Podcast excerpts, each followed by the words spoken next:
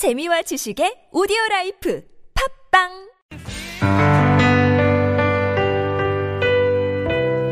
Thinking aloud. Something more meaningful today. A chance to reflect on the way we behave and what it might take to be a better person.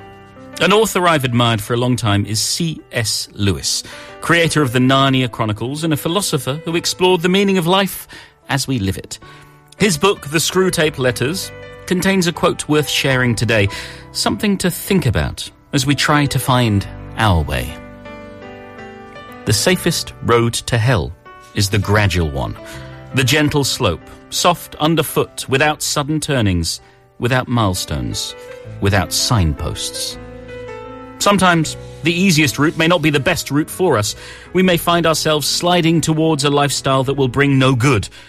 Sometimes the rocky path, with obstacles and challenges, will lead us upwards towards a better and more fulfilling life.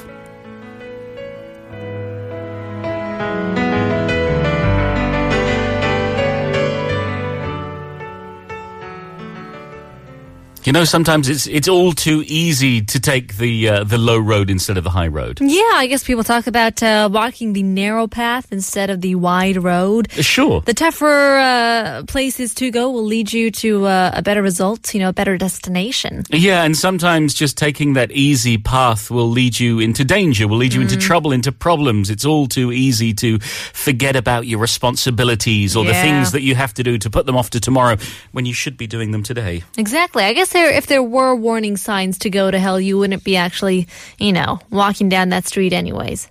Well, it, it might be a nice place to visit for the afternoon. Take some photos. I'm not sure, but it send a is- postcard. It certainly is a a head scratcher. It's a thinker.